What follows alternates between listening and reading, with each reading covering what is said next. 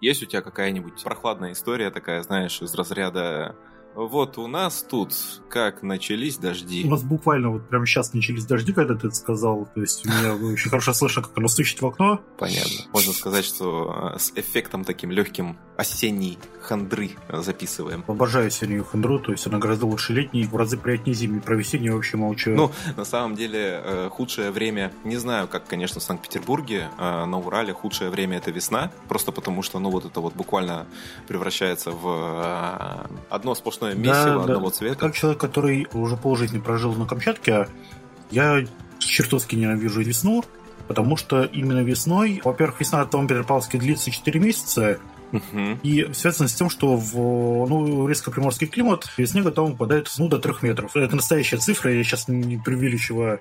Все эти 3 метра, они очень мучительно тают, а поскольку в городе, опять же, очень много бродячих собак, то там накапливается некоторый культурный слой, который постепенно проявляется, седает это просто То есть ужасно. зима в Петропавловске, да, может выглядеть таким образом. Значит, ты выходишь, у тебя перед тобой снег, ты берешь лопату, натурально копаешь коридор, да, на 60 футов вперед. Значит, потом у тебя развилка на восток. На восток берешь, значит, еще 20 футов, а там подсортирные полости.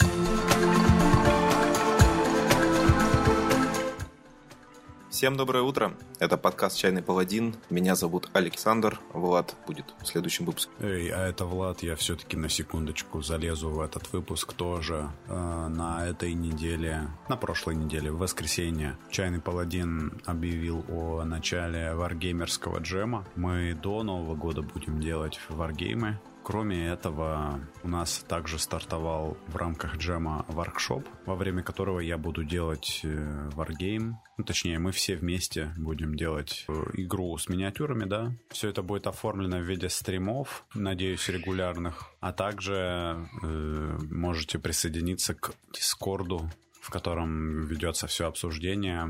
Это все вы можете найти в паблике ВКонтакте или в группе в Телеграме. А теперь back to the show. Сегодня у меня в гостях замечательный Рансвинд. Это автор множество модулей, множество приключений для настольных ролевых игр. А также замечательный художник, можно сказать, наверное, один из самых известных художников вообще вот в, в хобби, да. И, кроме того, человек с множеством интересных профессий, не только хобби. Привет. Привет. Ну, я думаю, что нам предстоит вспомнить множество твоих работ, то, как они mm-hmm. писались, то, как они появлялись на свет. Но мы, наверное, начнем так вот прямо в бой кинемся, да, и э, сразу прям спросим про какую-нибудь последнюю работу. Какая у тебя последняя работа, Рансет? Ну, последнее, что я сделал, это модуль под названием «Маска транслокация». Его сейчас можно найти на том же ИЧе, там ссылка у меня в паблике. Собственно, э, штука, которую я тестировал еще летом, и, наконец, только в августе собрался ее полностью сверстать для веб-версии, проиллюстрировать и выложить куда-нибудь. Как тебе пришла эта идея и чем ты вдохновлялся для того, чтобы эту работу воплотить в жизнь? Ну, я всегда задумывался на тему того, что, ну, когда мы играем в игры старой школы, играем в игры, Фактически очень большое значение играет сама командная работа, чтобы партия помещенцев действовала как единый организм, что фактически позволяет свести всю эту партию ну, до одного фактора, то есть до, до одного человека. Угу. И при этом я опять же думал на тему, как принести идею шлема виртуальной реальности ну, в старое доброе фэнтези. Я так э, сейчас кратенько, ну, как бы открыл твой ич, да, э, ссылки постараемся приложить к выпуску, если не забудем. Если ну, забудем, да, да, то, конечно, дурно. напомните нам об этом в комментариях обязательно. Обязательно напишите в личку, мне, Владу, ну, в общем. И присутствует какая-то такая вот очень много космического, да, несмотря на то, что как бы Old School Essentials э, вроде подразумевает какое-то классическое фэнтези, тем не менее, монастырь жезлоносцев, uh-huh. да, и мы по обложке уже видим, что присутствуют некоторые такие техногенные какие-то элементы, маска транслокации, да, на обложке все оформлено в звездах, в космосе, кол из будущего, вроде как тоже намекает на достаточно такой футуристичный какой-то сеттинг. Э, приют Финзиама, тоже даже выглядит, чисто даже визуально, если смотреть на обложки игр, то уже создается такое впечатление, что у тебя в фэнтези интегрирован какой-то такой небольшой sci-fi. Вот можешь прояснить, как это так получилось?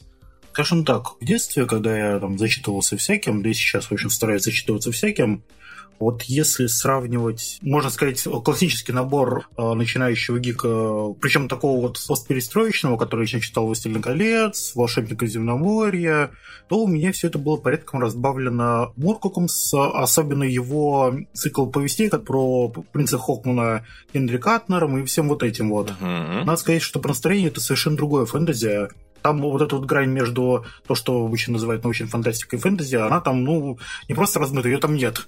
Угу. И это захватывает фантазию в разы сильнее. То есть меня это прям вот очень сильно в свое время примировало. Ну и опять же, конечно, Джек Вэнс и другие классики. Майкл Мур, как это вот, соответственно, Буреносец, Вечный Воитель, да? Да, он известен большей частью рассказами про Элрика, но надо сказать, что у него еще очень много всего, и ну, здесь, конечно, эффект утенка, но цикл повестей под названием «Рунный посох» от издательства «Северо-Запад», все мы на нем росли, это прям вот книга детства. Угу. Хорошо. Ну вот давай сказать, просто перечислим все приключения, да, это будет как минимум скучно, давай просто про них поговорим. Наверное, постараемся придерживаться какого-то хронологического порядка. Я буду спрашивать тебя, вот есть приключение X, а ты мне будешь рассказывать, как тебе пришла эта идея. Угу. Одна из твоих дебютных работ, что у мантии в карманах, как ты, наверное, сказал, э, она среди твоих работ еще и самая выделяющаяся. Ну, да, скорее тем, что она единственная полностью сделана в ЧБ, и там верстка другого человека. И вообще, на самом деле, изначально этот модуль должен был быть в одном из выпусков пустошей. Пустошей, да. Так, делаем себе пометочку, придется к этому вернуться, про пустоши поговорить. Хорошо, что у мантии в карманах? Вот вкратце фабулу, да? Как для игровой группы этот модуль, это приключение будет выглядеть? С чего оно начнется? Оно начнется с того, что тем или иным образом, то есть это уже вопрос к ведущему, игровой группе достанется некая волшебная мантия черного цвета, в которой есть э, два внутренних безразмерных кармана, и которая, кажется, дает некий бонус брони. Так. При этом поглощая летящие в нее предметы.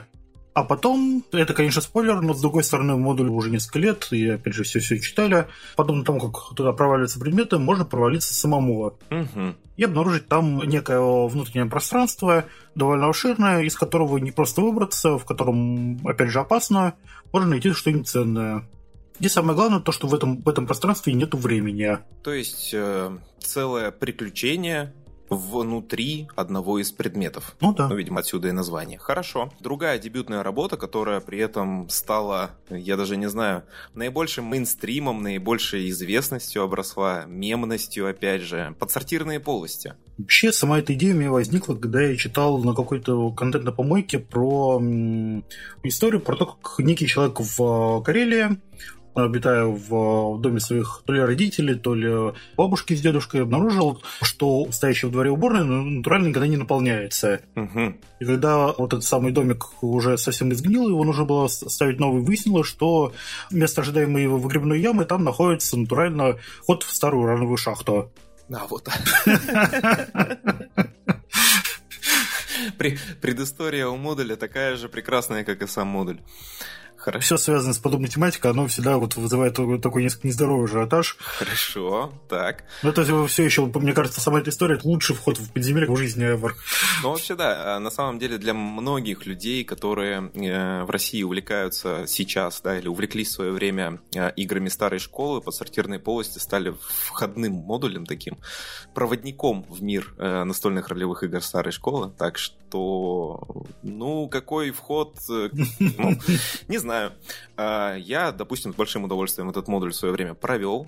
Мне он понравился. Причем проводил я его, кстати, по Багровой заре. И прекрасно он на Багровой заре состоялся. Допустим, одним из возможных, ну и, наверное, очевидных входов в подземелье является непосредственно дедова уборная, назовем ее так.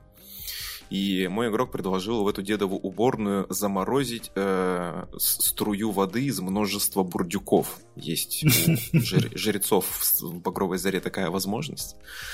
Вот, и он хотел построить, у него не было веревки с собой просто. Он хотел сделать таким образом спуск Так что интересно. Ну хорошо, по сортирной полости и что у мантии в карманах были написаны... Ну, что у мантии в карманах была написана для пустоши. По сортирной полости были написаны Просто? Да, это уже после мантии я собрался полностью для того, чтобы сделать ну, некую стороннюю вещь, не связанную и не привязанную к тому или иному изданию.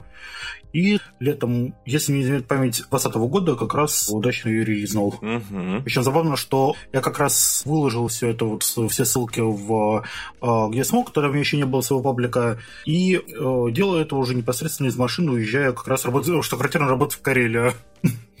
Вот так вот. А вернулся, как это, проснулся знаменитым, только в Карелии. Ну, ну да, я как раз об этом узнал уже сильно позже, потому что стал мне все выложить натурально с телефона в районе ладейного поля, а потом закончилась связь. Вот так вот. И в мир обратно э, информационный ты вернулся и обнаружил, что все нещадно играют и хвалят. Хорошо, приют Финзиама. А, ну это вообще работа для конкурса от э, Редрика, от автора блога «Подземелье синдром». Конкурс назывался «В стенах старинного дворца», и в качестве творческого задания важно было подготовить именно надземелье определенного размера и при этом вдохновляться стихотворением Головина Дениза. Для начала я не могу не похвастаться тем, что приют занял одно из призовых мест. Угу. Во-вторых, то, что сам приют, само вот это надземелье, на самом деле себя представляет поверхность сферы не очень большого диаметра, там около 200 футов, если мне не изменит память, mm-hmm. на поверхности которого как раз находится особым образом свернутый в шар э, дворец. Ты э, несколько буквально воспринял э, надземелье, решил буквально над землей подвесить модуль. Нет, справедливости ради, там есть даже подземная камера, которая находится непосредственно в центре этого шара. Так что она подземная. Ну хорошо. Так, у нас есть две работы, написанные для Одна для конкурса, вторая для какого-то стороннего продукта. Подсортирные полости были самостоятельным. Кол из будущего. Ох, Кол из будущего это такая вот... Нужно понимать, что писал я его в 21 году, весной начале лета. Тогда как раз случилось так, что и в Питере была ужасающая жара, и у меня там были перебои с работой и э, деньгами. Жару переношу очень плохо, перебои с работой и деньгами еще хуже. Поэтому я думал, что вот э, допишу эту штуку, и можно будет уже все, там, спокойно там на диванчик и уже вот, э, и отъехать в мир иной. Но, как видишь, слухи моей смерти сильно преувеличены. Вот. Но с Холлом я, скажу честно, я просто вдохновлялся старыми сериями Доктора Кто, и в целом вот всей тут старой кинофантастикой. Вот так вот. Не могу не спросить, естественно, да, из докторов, кто вот любимый доктор? Мой любимый доктор это седьмой, который играл Сильвестр Маккой. Вот так вот. Особенно его пара с, со спутницей с юной девицей, которая таскала с собой нейтрализированный в языке, это прям просто идеально. Очень одобряемый выбор. Пишите в комментариях, у кого какой любимый доктор. Устроим битву докторов в комментариях. Хорошо, я думаю, что мы... Ну вот давай про монастырь Жезвоносцев, наверное, чуть-чуть поподробнее, потому что, как мне показалось, когда я в, этот, э, в это приключение играл, что оно является хорошим э, вступительным приключением, таким вот, с которого прям, ну вот прям можно начать знакомиться с настольными ролевыми играми, тем более с Old School Essentials, да, с играми старой школы, с твоими модулями можно начать знакомиться с монастыря. Вот давай про него немножко. Э, расскажи, что это? На самом деле, ну, сам монастырь — это натурально пещерный монастырь, чем-то вдохновленный балаклавой и эскикерменом, крымскими, крымским эскикерменом, а также ну, некоторым количеством научной фантастики, будем честны. Любопытно, что я сначала хотел вообще написать э, большое обширное подземелье, в котором натурально не было бы ни одной волшебной вещи. Угу. То есть, ну, так или иначе, работающие ловушки, те или иные предметы, которые легко объяснялись, ну, простой механикой, физикой и тому подобным. Почему я собирался его назвать, цитирую Уэллса, «Зеленым фарфоровым дворцом». Была такая локация в «Машине времени» эдакий музей человечества. Кому принадлежит эта фраза, да, то, что э, магия — это просто э, еще не постигнутая технология? Ты несколько перебрал фразу Артура Кларка, ну да. Собственно, часть идеи оттуда, наподобие, и сейчас будут с внимания жесткие спойлеры. Ужасные спойлеры. Золотой пластины, которым подведено электричество, парящая магнитная вибрация саркофаги и тому подобное. Это все, на самом деле, я уже использовал в одном из конкурсов подземелья, которое совершенно безвестно, поэтому я, честно, просто вот, эти идеи э, лучше и снова. Опять же, я заинтересовался тем, что написать подземелье, которое можно провести за одну внятную игровую встречу. То есть это накладывает определенного рода ограничения на размер, подачу информации и тому подобное. И, как показали, по крайней мере, лично мои тесты, это работает. Угу. То есть я его проводил в первый раз в Москве на роликоне, потом еще его оттачивал в Питере на встрече фанатов костей. Ну хорошо. Так, про маску трансфокации мы поговорили с тобой в самом начале. Таким образом, мы, в принципе, презентовали так вот. Скажи мне, это все, что есть у тебя вот из твоих релизов, да, или у тебя есть еще где-то свои, свои секреты? Ну, секреты у меня, конечно же, есть. Кем бы я был без секретов подкасте очень хорошо видно, там шкаф, который ломится от скелетов. Ага, есть такое. А так, э, ну, кроме всякой мелочи, которую я периодически выкладываю в своем паблике, конечно, есть э, крупный проект, который я в свое время делал для конкурса, что характерно от того же Редрика. Угу. Это конкурс назывался «Крепость порубежья». В нем я, что характерно, тоже занял призовое место. Штука сейчас доступна разве что в ссылке в группе, и это такая вот очень сильно при альфа, потому что там нужно очень много работать, писать внутренние подземелья, там это просто гекскролл на, со случайными встречами и кратким описанием локаций, и сейчас будет спойлер, в гигантской подземной пещере, то есть э, многомильной подземной пещере, угу. вдохновленный курганом Лавкрафта, Пелесидаром и э, прочей полуземлей. То есть такое надземелье в подземелье. Ну, вообще, когда мы говорим Гекскролл, да, мы как бы говорим, что это регион. Ну да. Угу. Хорошо. Э, игровой регион, в который вы можете встраивать свои э, компании. А название у этой штуки есть? Да, глубины Дзин можно, то есть э, даже сделана обложка, но пока что проект стал э, на, на тормоза, хотя я о нем периодически думаю, возвращаюсь, возвращаюсь к нему. Угу. Кажется, у нас был еще какой-то один большой конкурс, по-моему, от неумелого гекскролла. Там тоже писали регионы, там в нем ты, в нем ты не призер часом? А нет, в нем я не участвовал. В нем ты не участвовал, хорошо. Я уже не помню, по какой причине. Скорее всего, потому что был в этот момент, в, например, в, работал в Карелии. А, -а. Ну, вообще, я думаю, что нам еще предстоит немножко тебя пораспрашивать, поузнавать про твою работу, потому что это безумно интересно, блин, наверное, не менее интересно, чем э, то, что ты делаешь для хобби. Окей, мы сделали такую небольшую презентацию, с тобой поговорили обо всем, и, наверное, mm-hmm. обо всех, в смысле, обо всех релизах я имею в виду, наверное, можно уже переходить к таким короче, ко всяким, ко всяким этим вашим вопросам хитрым. У-у-у. Да, так что э, скажи, ты все свои приключения в той или иной степени, ты всегда их обязательно тестируешь, вводишь, у тебя есть какая-то игровая группа. Можешь передать им привет, кстати. Ну, э, постоянной игровой группы у меня нет. Угу. Тестировать я предпочитаю больше на фестивалях, потому что там случаются ну, случайные люди, с которыми, которые являются ну, более чистой выборкой, на мой взгляд. Угу. Вот. И на самом деле, сейчас я скажу страшно, мне на самом деле больше нравится играть, чем водить. Ага, вот так вот. Да. Хорошо. А еще второй страшный секрет, то этот никому не говори. Та же мантии полости вышли абсолютно без тестирования. А, закройте уши. Я... Да, да. Забудьте, забудьте это услышанное, забудьте. Хорошо, предположим, вот прямо сейчас, вот э, только-только мы закончили, тебе звонит, не знаю, какой-нибудь очень известный ведущий, ну давай, не Мэтью Мерсер, давай, Александр Бриганов тебе звонит, говорит, вот я буду водить очень-очень известным людям, а, каким-то очень большим бизнесменам, буду водить какое-то из твоих приключений. Какое из своих приключений ты бы порекомендовал а, большим бизнесменам, до этого не игравшим в настольные ролевые игры? Я думаю, что в качестве чистого опыта то подойдет э, либо тот же монастырь, либо полости. Тот же монастырь, либо полости. В зависимости от какого сорта бизнесмена. Отечественный бизнесмен. Тогда полости. Полости, хорошо. Хорошо. Давай поговорим немножко про выбор игры, потому что, ну, 5 из 6 игр, а то и 6, да, мы говорим, что у нас еще есть не опубликованная, не для широких масс а, альфа а, небольшого надземелья-подземелья, система правил, выбранная для этих приключений Old School Essentials. Почему именно она? Основная причина, конечно, это русский перевод СРД. Uh-huh. Я очень слабо владею другими языками, Поэтому для меня это стало ну, решающим э, фактором для выбора. То есть э, многие из э, ретроклонов PX, если сейчас говорить на гиковском, предпочитают Labyrinth Lord или Swords and Wizardry, которые на самом деле не совсем не до конца по BX.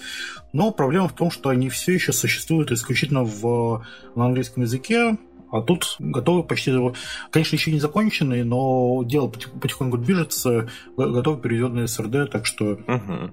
Хорошо. А какие-то... Э, есть у тебя какие-то игры, э, любимые игры, э, которые ты с удовольствием вспоминаешь или в которые периодически играешь, которые не относятся к старой школе? Ну, я сейчас признаюсь в страшном, но я с большой теплотой отношусь, например, к Urban Shadows. Угу. На русский его переводили как «Городские легенды». То есть я в свое время немало водил по, по ним и играл, то есть с большим удовольствием. У меня в прошлом году закончился очень длинный кампейн по сыщику, который длился физического времени, наверное, лет пять. Ого, по сыщику? По какой игре? Это был, опять же, порядком мазанный хумрулами в Хоуктулху. Октулху. Она, по-моему, кстати, на русский издана же, да, вот студии 101. Да, да, да, да. Ну, собственно, вот, вот Trial Ктулху, который перевели просто как Ктулху. Угу. Ну, так вот. Пять лет по Ктулху. Ну, там были перерывы, справедливости ради, но, опять же, я суммирую. То есть, скажем так, для понимания масштабов, а, внутриигрового времени в компании прошло лет 15, наверное. Угу.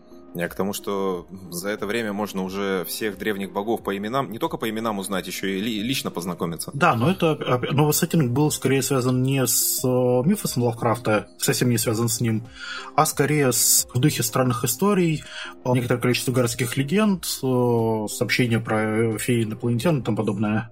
Угу. Интересно. Скажи вообще, а с чего ты ну, начал э, увлекаться настольными ролевыми играми? То есть, что для тебя было такой точкой входа? С чего, кто тебя привел или как? Ты сам пришел? Это сложный вопрос, потому что точек входа было, полагаю, что несколько, и они были порядка разнесены во времени. Угу. Пожалуй, э, первый опыт живой игры у меня случился в году это 2000 шестом, наверное, во время студенческой практики. Студенческая практика. Во что играли? В словеску с кубиком.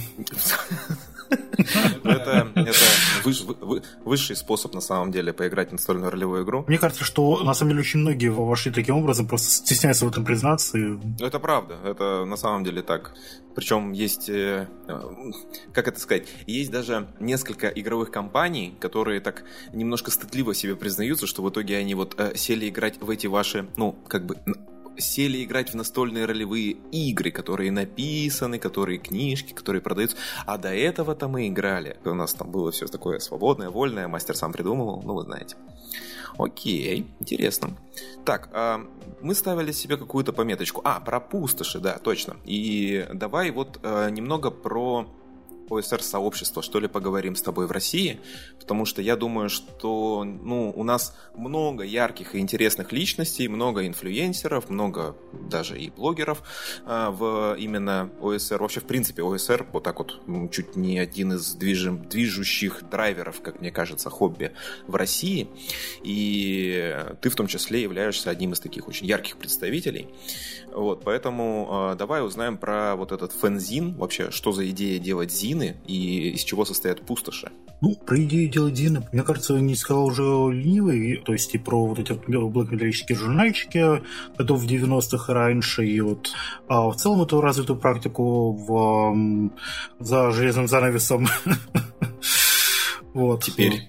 Теперь за железным занавесом.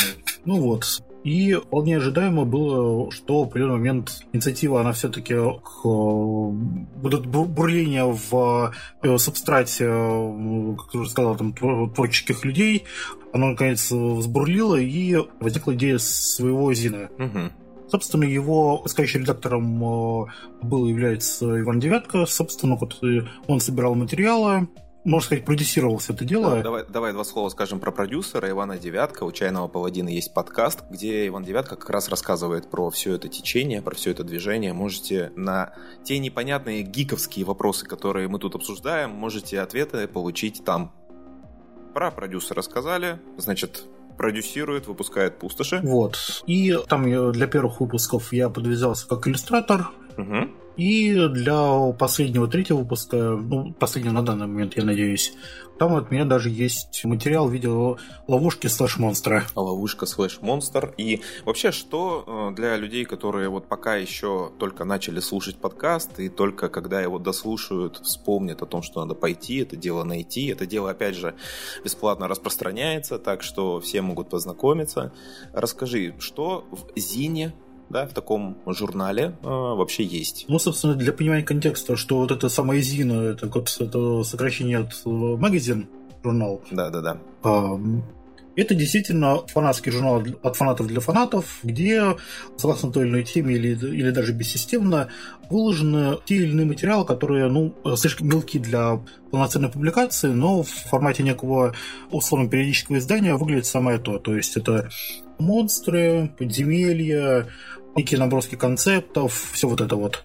Ты сказал о том, что подписался на Пустоши изначально как иллюстратор. Ну и вообще, на самом деле, у тебя широкий профиль работ, широкое портфолио как иллюстратора, как художника, как дизайнера в разных ипостасях. Вот расскажи немножко о том, с чего все началось. Давай узнаем вот это сначала, да, то есть образование в качестве художника, иллюстратора, или это все э, самостоятельным образом ты всему ну, скажем так, мое художественное образование заключается в том, что где-то один месяц я ходил в когда учился на первом курсе в СХШ в Питере, а потом поругался с преподом и перестал туда ходить. Угу. Ну, Это мое художественное образование закончилось. Можно ли сказать, что ты бросил университет? Вот знаешь, как эти а, истории успеха, да? Да, да, я чувствую, я чувствую, я чувствую вот это вот, то, что не они от меня ушли, а я от них ушел, все вот это вот. Но на самом деле, опять же, не до конца честен, потому что мне повезло заниматься каллиграфией в Петергофе, где существует совершенно чудесная школа темпера вот очень рекомендую. То есть, если будете в наших краях, то угу. А самое главное, занятие там бесплатное. Вот это да. Скажи, у тебя, получается, публикация твоих иллюстраций, твоих э, картин, не побоюсь этого слова, э, происходит в Инстаграм, насколько я понимаю. Ну, происходило в Инстаграм, потому что... А, ну да. Да. да. А, железный занавес, все дела. Да, э, не, без, не без этого.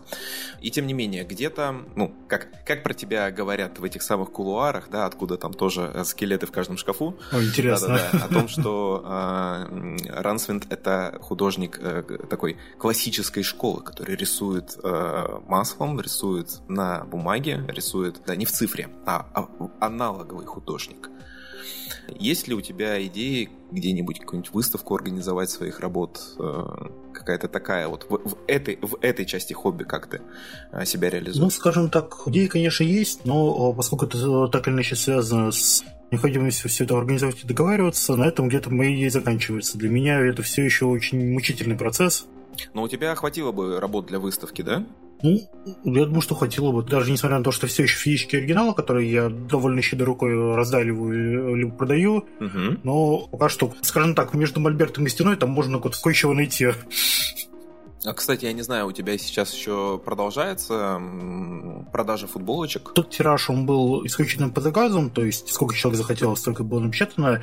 Я думаю, что этой осенью, она, как я смотрю сейчас на календарь, она уже началась, ужас. Половина сентября, куда летит время. Ой, а когда, а когда выпуск выйдет, она уже будет прям в самом разгаре. Ух. В таком случае, для того, чтобы не делать путешествие во времени, а говорить прямо зрителю, то прямо сейчас, я надеюсь, если вы попали в нужную временную ветку, прямо сейчас я должен объявлять или уже объявил о запуске новой серии футболок угу. и, соответственно, принимаю заказики. А вот так вот можно получить немножечко своей, э, как это, культуры в виде э, замечательного мерча. Хорошо, какой еще у тебя мерч есть? Собственно, в качестве мерча, что характерно, первый тираж тех же пластей был напечатан там, по-моему, экземпляров 50 перед началом прошлого года. Разлетелся как пирожки просто. Опять же, не уверен, что это спойлер, но будет допечатка. Вот, будут еще издания. Хорошо.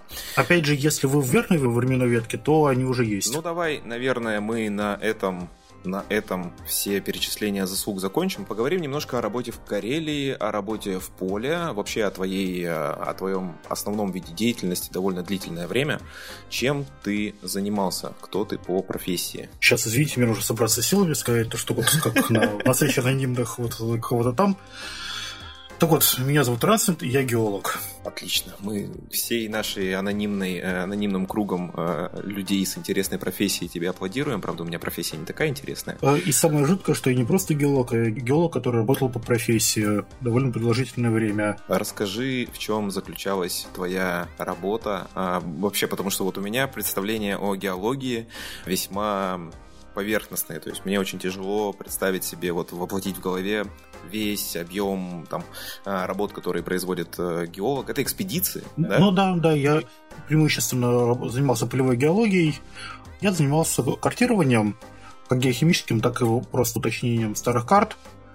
То есть это выезд в некую тьму таракань, назовем это так. И там э, ты как дурак ходишь по местности, соответственно, отбираешь образцы, чертишь на месте условно геологическую карту, которая потом по этим образцам и перерисовывается почти полностью, перерисовывается причем тобой уже, и которая из э, старой карты, которая была снята в годы 50-е, 60-е, с миллионным масштабом, она превращается в 200 тысяч масштаба карту, или в особо удачных случаях в 50 тысяч масштаба карту. Ну так вот. Нужно понимать, что поскольку у нас очень много страны и очень много в ней географии, то геологическая съемка всей страны – это такая титаническая работа, которая, что характерно, была сделана, но давно и в очень низком разрешении. И, собственно, сейчас задача того самого ГДП, геологического изучения площадей, которым я занимался, исправлять старые ошибки и превращать все это в приемлемую карту, которая соответствует современным представлениям и хотя бы чуть ближе к истине. Расскажи что-нибудь необычное из... Э, вот идешь ты такой с э, картой старого образца, и там изображена гора, э, подходишь к этому месту, горы нет. Вот есть у тебя такие какие-нибудь истории? Ну, во-первых, я не беру карту с собой старого образца, то есть, ну, по крайней мере, в, в оригинале, потому что яркий пример работы со старыми геологическими фондами это то, что вот у тебя есть отчет, набранный на печатной машинке в 1954 году, а там за это время а, краска печатной машинки, она просто расплылась, ты просто не понимаешь, что там написано. Угу. Ты достаешь карту, а она, а ее складывали, раскладывали десятки лет. И на сгибе она, ну, понятное дело, фрагментированная. Угу. И как раз нужное тебе, интересное тебе место, она находится, естественным образом, на сгибе. Угу там всяких километров, это просто место съедено за счет того, что нам ну, и, и стерлось. Ну, понятно, все, кто пользовался автомобильными картами, знают хорошо, что в бардачке лежит одна такая карта, ну, да, да. в которой все ключевые пункты и точки на пути исследования. У меня вообще, допустим, есть карта в машине лежит а, по трассе М5 от э, моей малой родины до моей нынешней родины. И вот там ровно попадает весь прямой промежуток пути со всеми промежуточными своротами, да, со всеми промежуточным километражом во все промежуточные пункты, ну, я думаю, такой 50-километровый участок попадает вот строго на сгиб. Его просто нет, и поворотов этих тоже теперь уже нет. Ну, а так, из такого смешного я, пожалуй, сталкивался скорее с э, чужими фантазиями, которые, ну, на местности никак не подтверждаются. Но в плане геологии, рельеф это несколько другое. Этим занимались другие люди и занимались, что характерно. Скажем так, с, с тех пор представление о рельефе не поменялось. Хорошо. Ладно, и в экспедициях наверняка у тебя профиль работ э, состоял не только в картографировании местности, что-то еще? Ну, такая работа, она представляет себя, ну, сам маршрут, где ты ходишь, колотишь камешки, складываешь камешки в крючок, записываешь камешки, откуда их отколотил в блокнотик, и, соответственно, не забываешь записать координаты того места, где ты все отколотил, иначе камешек можно просто выбрасывать без э, географической привязки, э, без описания, откуда он отколочен. Он годится разве что в качестве щебня. Угу. Я так понимаю, поиск месторождений — это тоже геология. Да, да. Ну, то есть, а потом уже вот из этих камешков, набранных проб, делается химический анализ на основе геологии и ну, различных методов опробования, потому что геохимия, она все-таки методология несколько отличная. Часто приходится, например, в натурально в грязи копаться, потому что вторичные потоки рассеяния, все вот это, они довольно-таки жиденькие. Вот, ладно. Ну, у нас много страны, у нас да в э, э, пределах этого большого пространства страны есть также много плохой погоды, и поэтому и много сезонов, в которых много плохой погоды. Поэтому приходилось стоять по колено в ледяной реке. Да, собственно, когда я как раз занимался геохимией в Забайкалье, так получилось, что в отряде, где я работал, заниматься шлихованием. То есть шлихование это вот, знаете, как кино а, стоит старатель с лоточком и что-то там моет в ручье, пытаясь добыть золото. Ну да. Так вот, на самом деле, кроме золота, там еще из грунта можно добыть э, немалое количество всякого тяжелых минералов, анализ этого самого шлиха, то есть вот э, такого вот объема содержания зерен тяжелых минералов в грунте, оно позволяет очень многом сказать. Угу. И такого рода проба, такой метод опробования шлиховое, оно все еще довольно распространено. Но оно требует, скажем так, именно э, такого механического навыка, подобно тому, как, не знаю, там, плести узлы, играть на каком-нибудь простом музыкальном инструменте или что-нибудь в этом духе. То есть ему нужно учиться. Угу. И так получилось, что, к сожалению, Тернаук обладал только и начальник отряда. Угадайте, кто три месяца простоял по колено в а, ледяной воде. Ты так сказал, я думаю, люди, которые сейчас сидели в надежде, что, может быть, геология — это их, и у них, так знаешь, в блокноте зачеркнута уже игра на гитаре, плетение узлов, и вот только что они так со, слезами, так это... И тоже нет, нужен навык. Ну ладно. Ребята, тренируйте мелкую моторику, да? Да, это мелкая моторика, зрение. Не, на самом деле, это научиться этому несложно, просто требуется практика, ну, примерно как совсем. Угу. Слушай, ты объездил, ну, полстраны или, можно сказать, всю страну объездил? Ну, смотри, я работал на Камчатке, я работал в Забайкалье, я работал в Карелии. Угу. И э, вот э, мест красивых, причем, скорее всего, не пользующихся большой популярностью туристической, ты повидал немало. Вот давай какое-нибудь место посоветуй людям. А, вдруг у нас кто-то из подписчиков живет поблизости, а может кто-то собирается просто в путешествие и не прочь бы проехаться в это место и сделать оттуда какие-нибудь фотографии прислать из тех, до которых можно добраться естественным ходом, без использования, например, вертолета и тому подобного, то я, конечно, порекомендовал бы, конечно, окрестности северо-западного, оконечности озера Куйта в Карелии. Угу. То есть там довольно красивые скалы, совершенно роскошная Карелия вообще, насколько я понимаю, фантастическое место, вот просто в плане туризма. Я там поработал несколько лет и несколько разочарован в регионе, будем честны. А, вот так вот. Самые красивые места я, конечно, видел на Камчатке, но на них можно добраться скорее на вертолете, либо долгим путем пешком, и вообще заповедник. Угу. И по возможности как можно меньше будьте в Петропавловск-Камчатском. Это так себе место. Вот так вот. Причем, я так понимаю, это у тебя малая родина, да? Ну да, да. Возможно, избегайте этого. Слушай, ты, ты был во множестве экспедиций. Вот у тебя был такой чисто э, старошкольный опыт с подсчетом рационов пайков, э, несколько дней пути, планирования и так далее, переход с э, вьючными животными через перевал, что-то из этого? Что характерно, да, у меня было и то, и другое, и третье. То есть я на Камчатке работал с вьючными животными, с тех пор я не очень люблю лошадей. И счастье работы геолога заключается как раз именно в составлении сметы работ в том самом подсчете рационов. И у меня были ситуации, когда это становилось жизненно важно, когда я, например, застрял на выкидном лагере, когда основной лагерь, лагерь приходится делать лагерь поменьше. Вот так вот. Потому что туда далеко ходить, и чтобы оттуда там жить несколько дней и захватить эту территорию. Но так получилось, что сам лагерь находился на превышении от основного лагеря метров восемьсот, там на условно вершине горы. Там зарядили дожди, из-за которых ну, совершенно не было невозможно спуститься. То есть можно, но очень быстро и, скорее всего, с летальным исходом. Ого.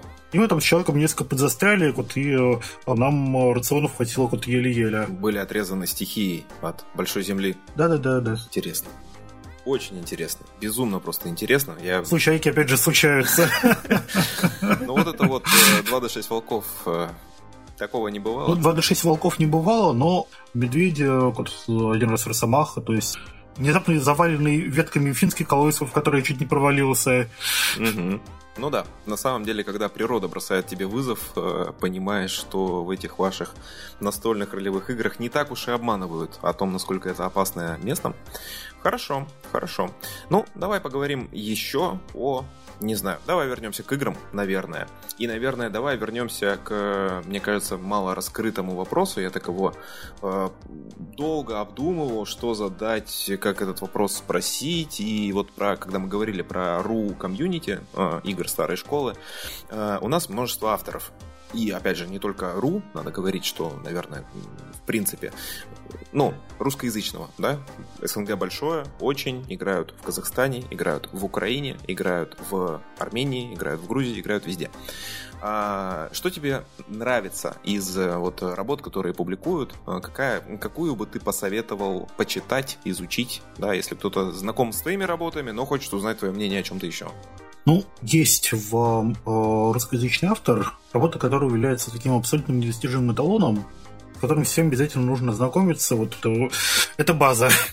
Э, это, конечно, работа Редрика. Я говорю сейчас про «Темная неземных наслаждений», про «Песню мертвых рыб», собственно, «Палата скопления», все вот это вот.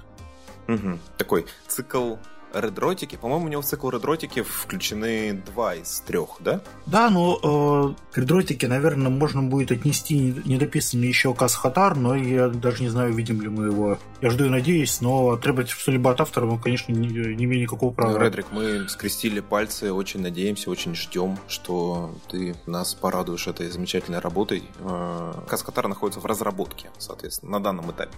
Если вы в той временной линии, когда Касхатар вышел, мы за вас очень рады. Но ты упомянул Триаду, да, Триад студию замечательные. Э, да, да, да, да. То есть э, мне очень повезло с ними познакомиться. За, за что спасибо Кости Коннекту, который уже был упомянут. Кости Коннект вообще объединил огромное количество людей. Да. Не зря он назывался Коннектом на самом деле. Сложно на самом деле переоценить его роль для русскоязычного комьюнити, угу. потому что э, очень много людей, проектов начались именно из-за того, что люди просто знали про существование друг друга. Да. Причем а, тебя сейчас регулярно можно как бы поймать, пообщаться с тобой, что-то узнать. Э, в том числе ты даже, по-моему, стримил работу над Колом из будущего, если я не ошибаюсь, в Discord-сервере Silverhoof Games, да? Да. да. Вот. А из игр Silverhoof Games ты играл во что-нибудь? А, признаться честно, вот э, если сейчас меня услышит Лагун или Валера, так вот, э, то... Ну хорошо.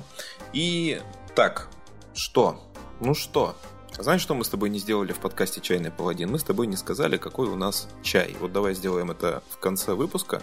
Я все это время, потому что я подумал, что у нас такая классическая встреча о э, разговоре о классических играх, поэтому я налил себе классический черный чай. Английский завтрак он назывался, э, продавался на развес, заваривается в не кипящей, но горячей воде, и вкус отличный. Что у тебя? А, мой сегодняшний чай – это арабика с молоком. И глядя по тому, как сейчас тысячи дождь, я думаю, что не добавить ли тогда еще, не разбавить ли его щедро бальзамом. Вот так вот. Ну, это э, хороший способ согреться, особенно в такой дождливый, промозглый э, сентябрьский, я надеюсь, это будет сентября, выйдет выпуск, я имею в виду. Э, сентябрьский день, послушайте этот выпуск и выпейте арабики с молоком и бальзамом. Хорошо, Рансвин, спасибо тебе за отличный разговор, какой ты человек и пароход. А, было очень интересно узнать, я думаю, всем было очень интересно узнать. Мы оставим ссылки на паблик, я надеюсь, мы оставим ссылки на Ич, где можно будет ознакомиться со всеми работами. Ну и всюду, везде подписывайтесь, слушайте нас и так далее. А, пишите комментарии. Всем пока-пока. Пока. -пока. пока.